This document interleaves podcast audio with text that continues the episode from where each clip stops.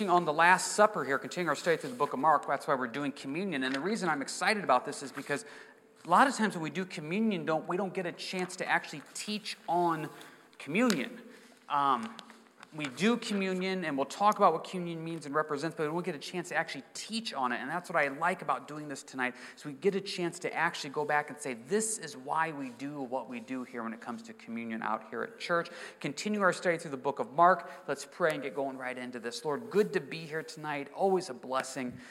And let, Lord, you be blessed by what we say and what we do for your glory in all ways and all things. In your name, amen.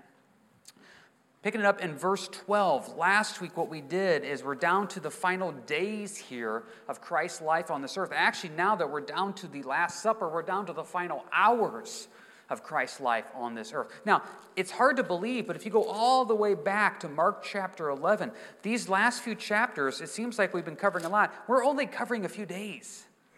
When you read through the Gospels, it's amazing how quickly time moves. And what I encourage you to do, and this is what I do when I read through the Gospels, is you mark the feasts.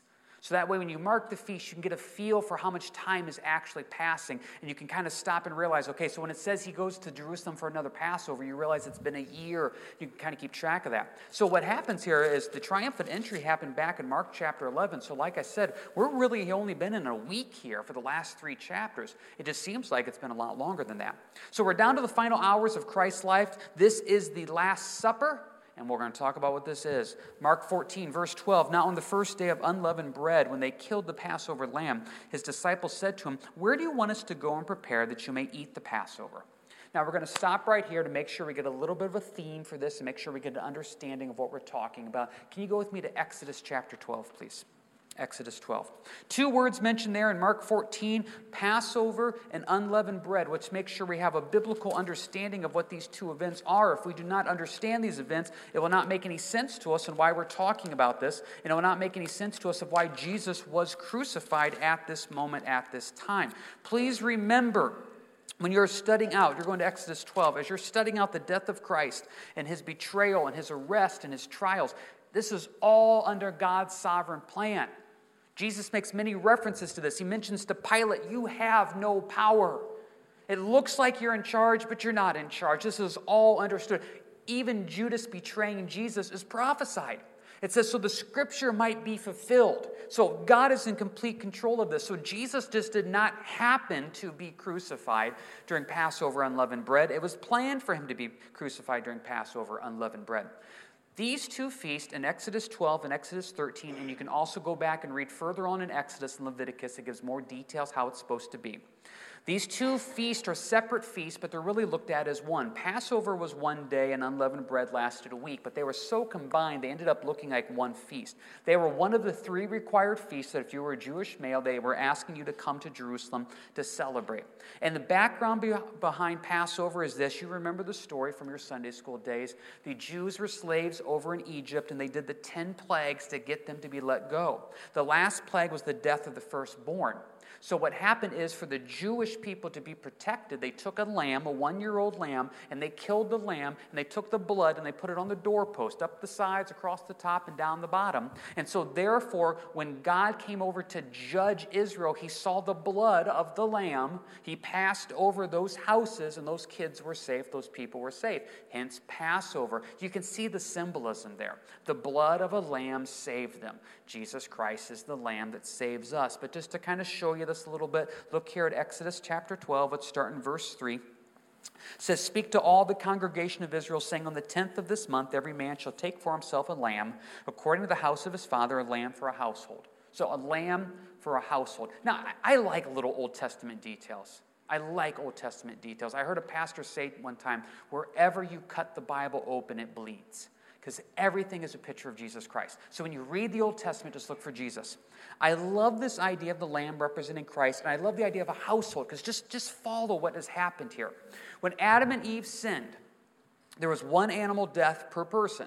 So Adam and Eve sinned, and then if you remember correctly, animals were killed to give them clothes. Okay, now we fast forward to the Exodus. Now you have one animal dying per household. Fast forward a little bit further to the Day of Atonement. You have one animal dying per year for an entire nation. Fast forward a little farther. Now you have one man, Jesus, who's the Lamb, dying for the entire world. You just see how God just kind of keeps building this up. So, verse 4 If the household is too small for the lamb, let him and his neighbor next to his house take it according to the number of the persons. According each man's need, you shall make your count for the lamb. There's no leftovers. You got a small family, you invite your neighbors. This is a very family centric event. Your lamb shall be without blemish, a male the first year. You may take it from the sheep or from the goats. Now you shall keep it until the 14th day of the same month. Then the whole assembly of the congregation of Israel shall kill it at twilight. And they shall take some of the blood and put it on the two doorposts. This is what we were talking about. And on the lintel of the houses where they shall eat it. Then they shall eat the flesh on that night, roasted in fire with unleavened bread, and with the bitter herbs they shall eat it. You see unleavened bread now starting to come into this. If you've ever been involved in a Seder meal, you know some of these food items, which we'll get to that in a little bit. Do not eat it raw, nor boiled at all with water, but roasted in fire, its heads and its legs and its entrails. You shall let none of it remain until morning, no leftovers. What remains of it until morning you shall burn with fire. And thus you shall eat it, with a belt on your waist, your sandals on your feet, and your staff in your hand. So you shall eat it in haste. It's the Lord's Passover. Remember, at this moment, at this time, they are getting ready to go. God is saying, Listen, when this judgment comes on the firstborn of Egypt, they're going to tell you to go. Get dressed, get ready, and go. 12. For I will pass through the land of Egypt on that night and will strike all the firstborn in the land of Egypt, both man and beast, and against all the gods of Egypt I will execute judgment. I am the Lord. Now the blood shall be a sign for you in the houses where you are. When I see the blood, I will pass over you and the plague shall not be on you to destroy you when I strike the land of Egypt. So this day shall be to you a memorial, and you shall keep it as a feast to the Lord throughout your generations. This is why Jesus is still celebrating it. You shall keep it as a feast by an everlasting ordinance. Seven days you shall eat unleavened bread. See how they're so united there. Passover right into unleavened bread. On the first day you shall remove leaven from your houses. For whoever eats leavened bread from the first day unto the seventh day, that person shall be cut off from Israel. So you see the two feasts there. You see the background on how we got to it. A couple different things here I want to throw at you just to know some stuff about it. The word unleavened in the Bible in the Hebrew is where we get our word matzah. So, if you're familiar with matzah bread, that's the Hebrew word for unleavened bread. That's why we talk about matzah bread. Number two, we talk about a Seder meal. Seder literally means order. There's an order to this meal, the way it's supposed to be. Everything in the Passover had a symbolic meaning. If you've never been involved in a Seder meal, I encourage you to do it sometime. We've done, I think, about two or three out here at church.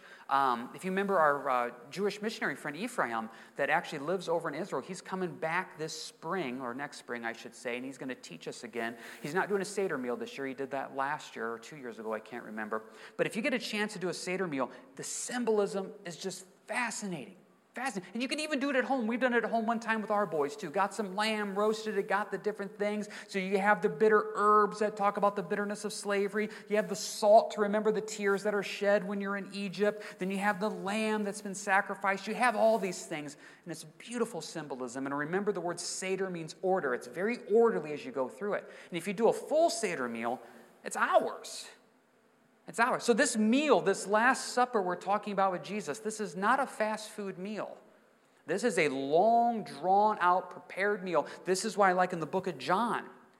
When you read like John chapters 14, 15, and 16, this is all at the Last Supper. There's just a lot of time to talk and have fellowship. It's supposed to be this blessed time as you look back.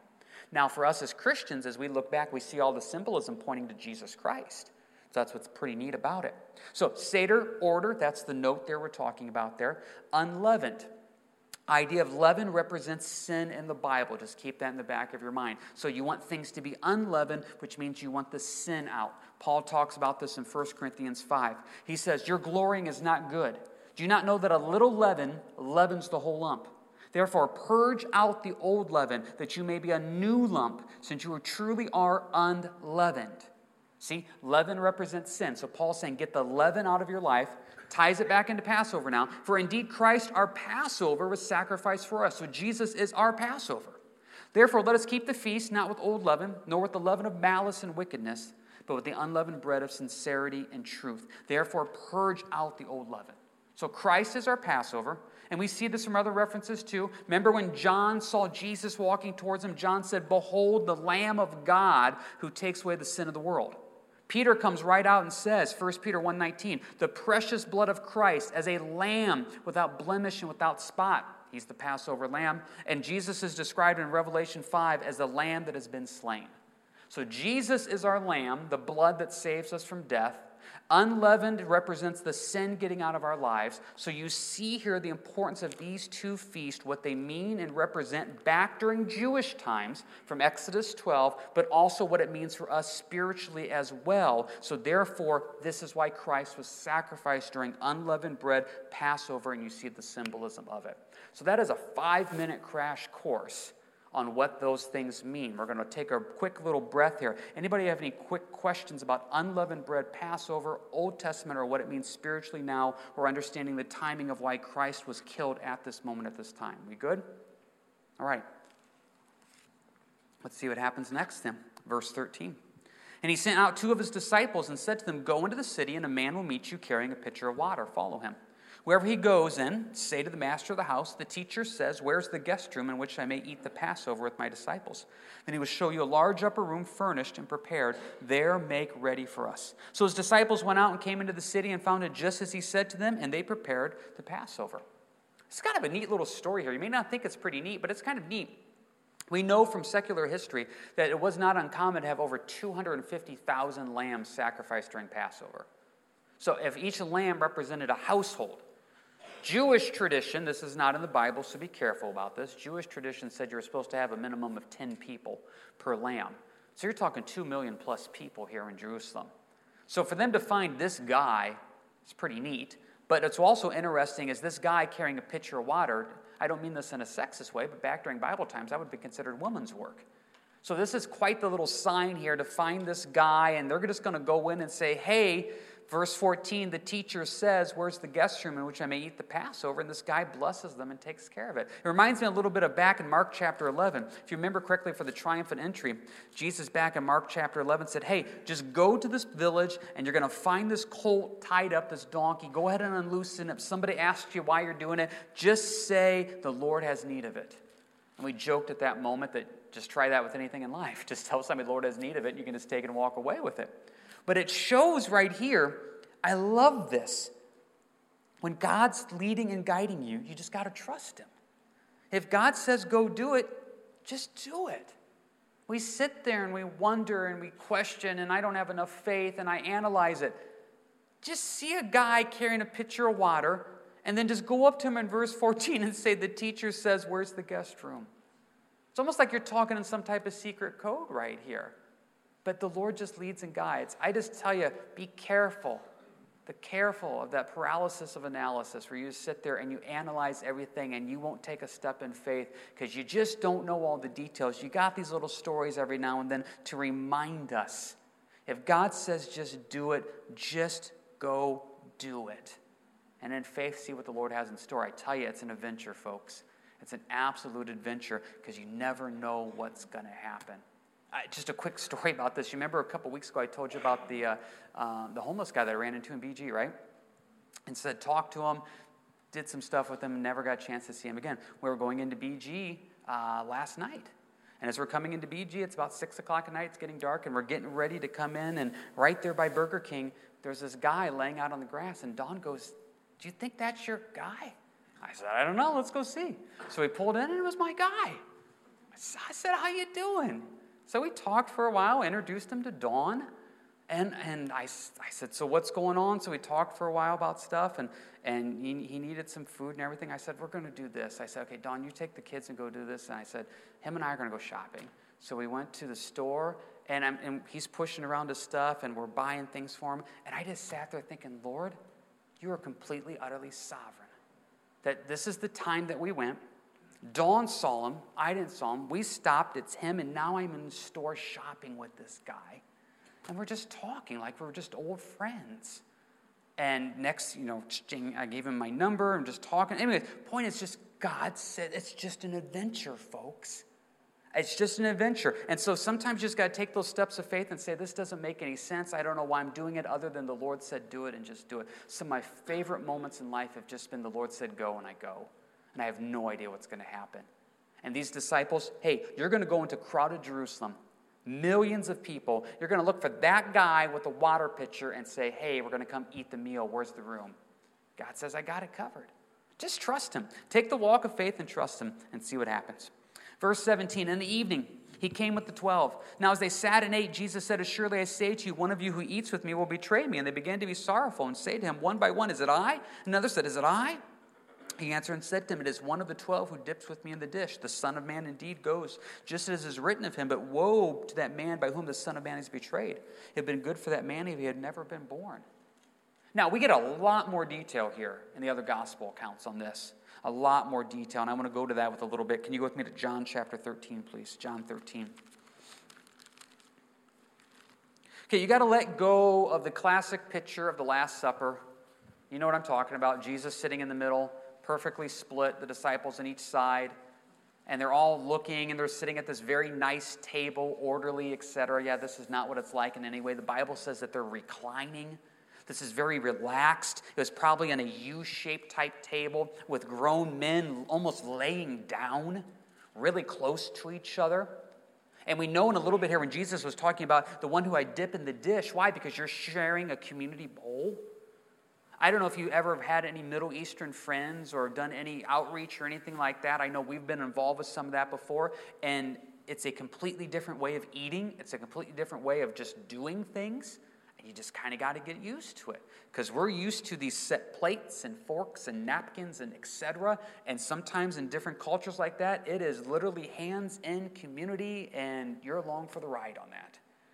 So here they are. You got to let go of that view. And also i don't know why they always present the disciples as these bearded old men have you ever noticed that these guys were young jesus was about 33 34 years old most people believe these disciples were probably younger than him. Some of them could have even been picked at teenagers. These were young guys. Their whole life consisted of Christ. They gave up everything. Matthew left his tax collecting business. Peter, Andrew, John, James left this fishing business. They've been following him for years now. They literally trusted in him for meals and safety and leadership and guidance. They, they truly were walking in faith, and Christ is saying, One of you is going to betray me. And not only that, in the other gospel accounts, I, I'm dying. I'm going to die. This was absolutely earth shattering to them. And now they're saying, Is it me? Is it me? Is it me? Which I find fascinating. Because it's amazing how quickly someone can make you feel guilty. And I always tell people all the time people come into counseling and they're like, You know what? My mom always makes me feel guilty. And I always stop them. And I say, No one has the power to make you feel guilty. You are choosing to feel guilty. No one has that power over you. But I'm going to tell you a story about one time when somebody made me feel guilty. I was at college and I was in a music class that was required, and I'm taking this music class and taking a test. And I don't know what happened, but the teacher gave us this huge speech before the test. And he goes, I saw you cheat. I know you cheated on last test. I am watching you. And if you cheat right now, you will fail this course. And he looked right at me. I had convinced myself that I cheated. I know I didn't cheat it, but I was so sure that I must have cheated. I must have done it because you're looking right at me. And it's just this feeling of guilt and what did I do wrong? So Jesus is looking across the 12 and he says, One of you is going to betray me. And they all start thinking, Is it me? So let's see what happens here. John 13, verse 21. When Jesus had said these things, he was troubled in spirit. Why was he troubled in spirit? He was human. He loved these guys, he loved them. Judas is going to betray him. Peter's going to deny him. They're all going to be scattered. He testified and said, Most assuredly I say to you, one of you will betray me. Then the disciples looked at one another, perplexed about whom he spoke. Now there was leaning, see, leaning, reclining. This is the closeness of this meal, folks. Leaning on Jesus' bosom, one of his disciples whom Jesus loved, that's John. Simon Peter therefore motioned to him to ask him who was whom he spoke. And then leaning back on Jesus' breast, he said to him, Lord, who is it? Jesus answered, It is he to whom I shall give a piece of bread when I have dipped it. And having dipped the bread, he gave it to Judas Iscariot, the son of Simon. Now, after the piece of bread, Satan entered him. Then Jesus said to him, What you do quickly. Now, stop right here for a second. Don't read on. It's pretty straightforward, right? This gives us a little bit of a tidbit of Judas amongst the 12. Look at 28. But no one at the table knew for what reason he said this to him. For some thought because Judas had the money box, that Jesus had said to him, Buy those things we need for the feast, or that he should give something to the poor. Having received the piece of bread, he went out immediately, and it was night. That's how much the disciples trusted Judas. So when Jesus said, One of you will betray me, the other 11 didn't look around and say, Oh, it's Judas. It's got to be Judas. No, they thought it was them. That, this is what's just so absolutely amazing about this. So now, once you know the context of this, please now look at John. Great book. If you don't have a book you're going through for devotions, check this out with John. Start there in 31. Look at the rest of 13, 14, 15, 16, 17. This is all the Last Supper time. You see at the end of, of um, 31, chapter 14, arise, let us go from here. Some people believe that maybe that's when they started walking to the area. You're still, this is just one evening. You're reading chapter after chapter after chapter. This is what Jesus' heart was at the Last Supper. It's a great study to get into, and I encourage you, if you don't have something you're doing for devotions, to get into it. But jump back now to Mark, please. Mark gives us a condensed version of it. So Judas is the one that betrayed him. Everybody else is sorrowful. And, and Jesus says, This is what's going to happen. This is the guy that's going to betray me. And now we're getting part forward here to the actual Last Supper part. We'll stop here for a quick second. Any quick questions about this here before we move on? All right. Start with the Last Supper then. 22. And as they were eating, Jesus took bread and blessed it, broke it, gave it to them, and said, Take, eat, this is my body. And he took the cup, and when he had given thanks, he gave it to them, and they all drank from it. He said to them, This is my blood of the new covenant, which is shed for many. And surely I say to you, I will no longer drink of the vine of this, drink of the fruit of the vine until the day when I drink it new in the kingdom of God. And when they had sung a hymn, they went out to the Mount of Olives. This is, this is a powerful passage here when you understand this. Can you go with me to Luke 22? I want you to see Luke's account of this.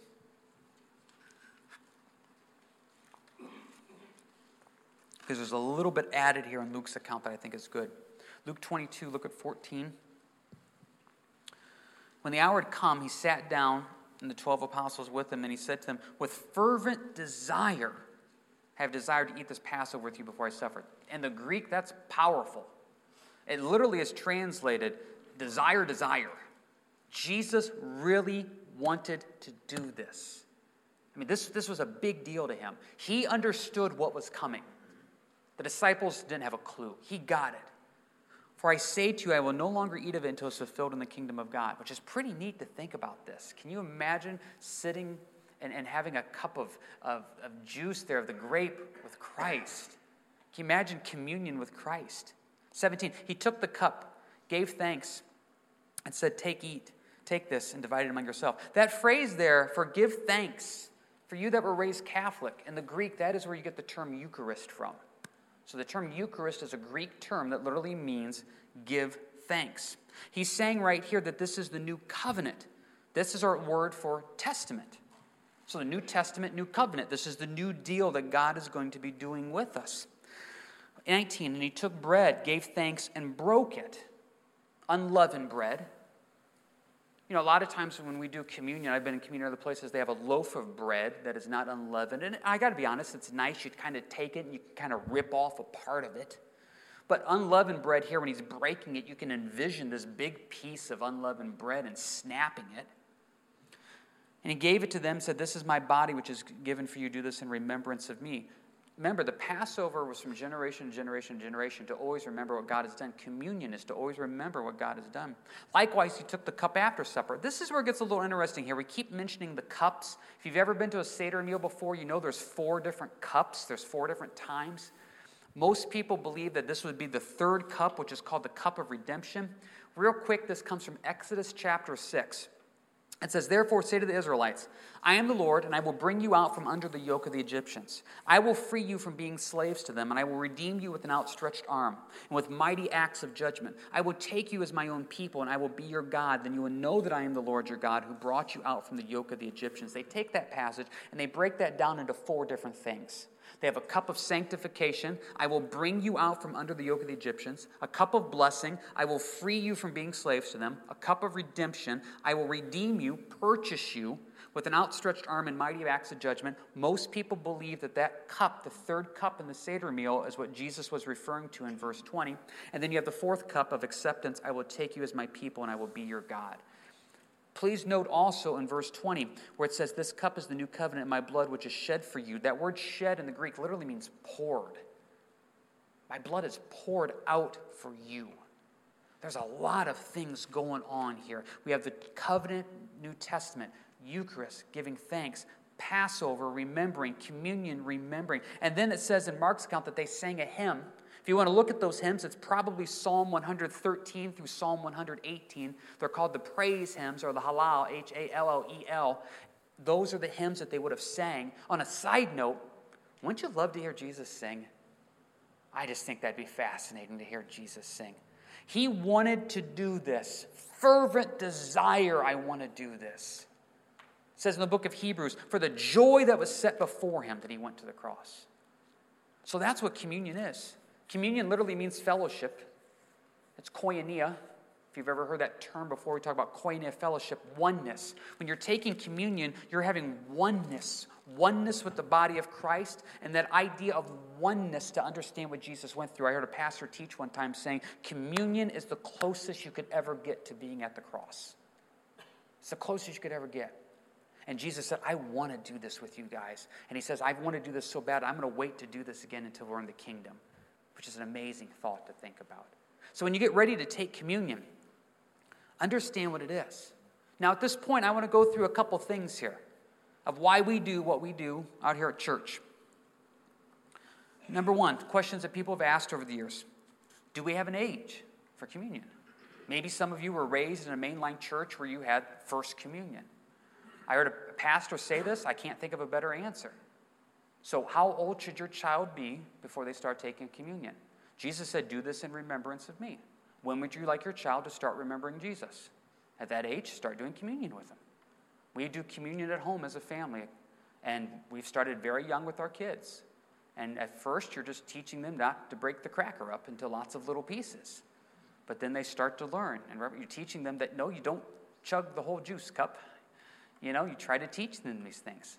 Do this in remembrance. When do you want your kids to start remembering Jesus? At that age, start teaching them what communion is. We do what we call open communion out here. We don't have a church membership. If you're here tonight, you're welcome to partake of communion. Now, at that point, I usually stop, and we'll get to the point of it in a little bit here, of self examination. But open communion means we don't have a church membership. There are certain churches, denominations, if you go to, that you're not allowed to. They have a closed communion policy. So we always say we have an open communion policy. We do juice, we don't do alcohol. Some churches do alcohol. The reason we don't do alcohol is we know people that have struggled with alcohol, and so why do we want to put alcohol in front of them? This works pretty good. It's juice, it's of the vine, it's a good symbolism. We do unleavened, we do crackers. Like I said, we have had communion out here before where it was leavened bread. I've been involved with communions that do that. I do believe that that is not an unbiblical concept in the sense of like you're sinning, but if you're going to do it like they did it here, you want to have some type of unleavened bread. Now let's get to the big one. Do we believe that this is the literal body and blood of Jesus Christ? No, we do not believe this is the literal body and blood of Jesus Christ. If you were raised probably Catholic, you were probably taught that that is the literal body and blood of Christ. If you were raised Lutheran, Lutheran kind of changes it a little bit there. You start getting into these different things. You start getting into this concept of transubstantiation and then consubstantiation. And we don't get into that.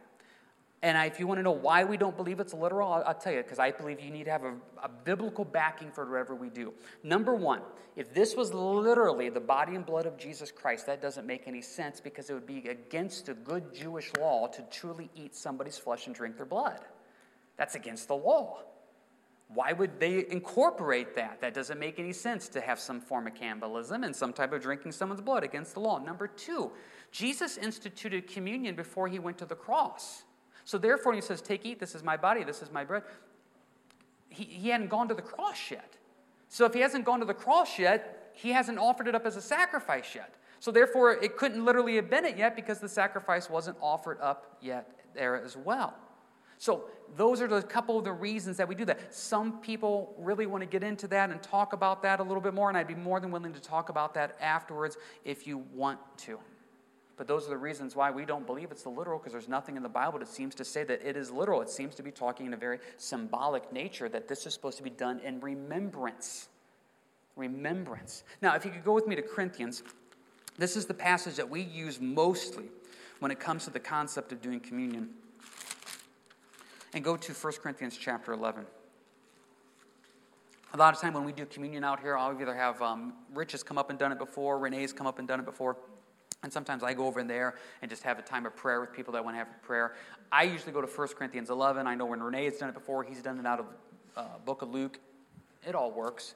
Um, 1 Corinthians 11, 23, I usually go and I read, For I received from the Lord that which I also delivered to you, that the Lord Jesus, on the same night which he betrayed, took bread. When he had given thanks, he broke and said, Take, eat. Remember, given thanks, Eucharist, take, eat. This is my body, which is broken for you. Do this in remembrance of me. You're doing this in remembrance. Communion is fascinating. You are looking back in remembrance. So often, especially in the New Testament, God wants you just to keep looking forward. Now, in the Old Testament, there's a lot of looking back. There is the Feast of Booths, there's this and that, and there's a constant reminder of sin, it says in the book of Hebrews. In the New Testament, there's supposed to be a press towards the goal, except in communion. 25, in the same manner, he also took the cup after supper, saying, This cup is the new covenant, the New Testament, in my blood. This do as often as you drink it in remembrance of me. For as often as you eat this bread and drink this cup, you proclaim the Lord's death till he comes. You are looking backwards and remembering, but you're also proclaiming his death till he comes. It's fascinating. You're doing two things at the same time looking back and looking forward at the same time. That's what's so amazing about communion. I remember what he's done for me, that this is a picture of his body and his blood given for me, but I'm also looking forward to him returning. You get to do both at the same time. I love that. Now, this is what I mentioned to you earlier, 27. Therefore, whoever eats this bread or drinks this cup of the Lord in an unworthy manner, will be guilty of the body and the blood of the Lord. But let a man examine himself, so him eat of the bread and drink the cup. For he who eats and drinks in unworthy manner, eats and drinks judgment to himself, not discerning the Lord's body. For this reason, many are weak and sick among you, and many sleep. See, what was happening in the church of Corinth, they were turning communion into a drunken festival party. So, big meal, big party, and guess what we're going to do? We're going to eat before everybody gets there, so I get my share, and we're going to turn into this big feast. And they totally lost what was going on. Please note, this is only about 30 years after Christ died on the cross. I can remember when we used to have um, cookies and um, desserts after the Christmas praise night, and we would dismiss to go back and the kids would do a dead run to get back there first. And the first people would take their plates, and those kids would have so many brownies, cookies, whatever on them.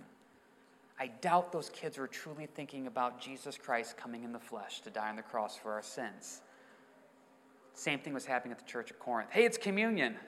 Ah, I hope he brings that. Oh, I hope she brings that. Yep. Hey, let's start eating now before everybody else gets here because what happens is there's not going to be anything left. It, they totally lost the meaning of it. And so Paul is warning them, saying, You guys, you're not understanding this. You're drinking and eating in an unworthy manner, and you're not giving it the respect that is deserved. That's why we always give you a chance to have a time of confession before communion. Does this mean that I think that if you're sitting here tonight and you're in sin, that you shouldn't partake of communion? If you're in unrepentant sin and you don't want to be repentant, then I would say you're in dangerous ground. That's why we have a time of repentance before you start to stop and say, Lord, these things are on my heart. I know I'm wrong on this. And as I look back and remember what you did on the cross for my sins, I am now taking these things to you and asking, Lord, for that continued forgiveness and grace and mercy, and I will rejoice in it. But if you just want to sit there and say, listen, I know I'm wrong and I don't care I'm wrong and I'm still going to do it for some type of religious ritual, you, you are on thin ice. The Bible makes that abundantly clear. So be careful about that. That's not a warning to say, boy, I'm going to get up and leave before we take communion. No, it's a time to say, hey, I'm admonishing you. Let's repent. Let's get right with the Lord here. Question that pops up sometimes is how often do we do communion? You maybe came out of church where you do the communion the fourth Sunday of the month, or the first Sunday of the month, and the third Sunday of the month. The way we do communion out here is this when it fits into the message and the Lord leads, we do communion. Um, that's how it is. I'm not trying to sound ultra spiritual. That's the way we do it. So today, I think I contacted everybody at 4 o'clock in the afternoon. I said, hey guys, we're doing communion today. Now you may stop and say, but James, you were teaching on communion. Wouldn't you realize you were doing communion? I didn't want to just do it because we're teaching on it. I just want to say, hey, it's communion, we got to do it. I want to make sure the Lord's leading. So I just spend a lot of time in prayer. A lot of times we do communion on Sunday. It is Saturday afternoon, Saturday evening. I'm contacting Marvin, everybody, and saying, hey, we're doing communion. I don't think I've ever contacted you on a Sunday morning, have I? No, I'm, i have a little respect for that. But I just pray about it because I don't want it to be a forced thing. I'm not putting down churches or denominations that say we're doing it the first and the third. That's their call. But I want to say, I want it to fit in. It comes out to about once a month that we normally do communion. I do know a church that I respect greatly. Uh, the pastor has a deep heart and passion for the Lord. They do communion every morning at 6:30 at church. Every morning of the year, they open up their church at 6:30 and they have communion every morning for those that want to partake of it. If the Spirit's leading and it's blessing the people and they're remembering Christ, amen. He takes that verse very literal. Do this in remembrance of me. And he says, I want to remember him on a regular basis. I would encourage you. Your communion does not just need to be right here. Please note the word does mean fellowship. We want you to do as part of the body of Christ. I encourage you, men, go home and lead your families in communion. it, it is a blessing to do. It's a great time to refocus. You can do communion by yourself. You could go into your private prayer closet with a cracker and a cup of juice, and I'm just going to go read the verses because I want to remember Christ. It doesn't have to be this formal thing that is done by a clergy member. It's something that you can just stop and say, Lord, I want to remember you. You're good. I had a situation recently, I was just so blessed by the Lord. And I just kind of thought, boy, this is why they offered sacrifices in the Old Testament. God, I just love you so much, I'm going to go kill an animal. I mean, that's really what it comes down to. I want to do something, Lord, to show you that I just, just love you. God's like, you know, don't you sit with me for a while and do communion? And just let it be, oh no, Lord, I need to do something that counts. Yeah, this is what Jesus ordained. This is what he's ordained. And I tell you, what a blessing it is. So, with that being said, I see the kids are out there. I don't know if you can hear me out in the foyer. You can bring the kids in. Like I said, we invite in the older kids because that way, uh, parents, we believe that uh, we leave it up to you to make sure they're old enough to understand and grasp what communion is. Worship team, if you come forward here to help lead us in communion. At this point, let's stop and let's have that time of self examination. To stop and remember what Christ did, to never take for granted what Christ did on the cross, to never, ever take that for granted. As the kids are coming in, let's just go to the Lord in prayer. Lord, your word says to let there be a time of examination. I think of what uh, Paul wrote test yourself, see if Christ is in you. Lord, we come to you now. I think of what it says in Psalms. So Lord, search me, try me, see if there's anything in me, lead me into the way of everlasting. And Lord, we want to have this time of confession before you of what we're not right on. Because as we remember you, we look back for your death and what you died for. You died for our sins. And Lord, we now give you those sins and say, Lord, we are struggling, we are sinning, we may be in outright rebellion.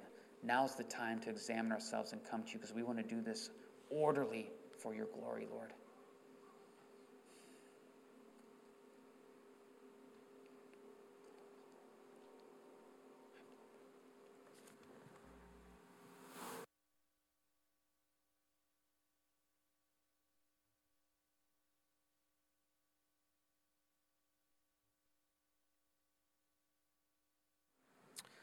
Lord, at this time, it's easy to feel overwhelmed, just to be completely overwhelmed by our sin.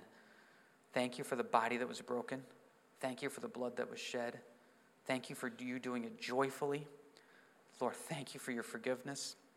And Lord, we praise you for who you are and what you're doing. Help us to remember you as we partake of this. In your name.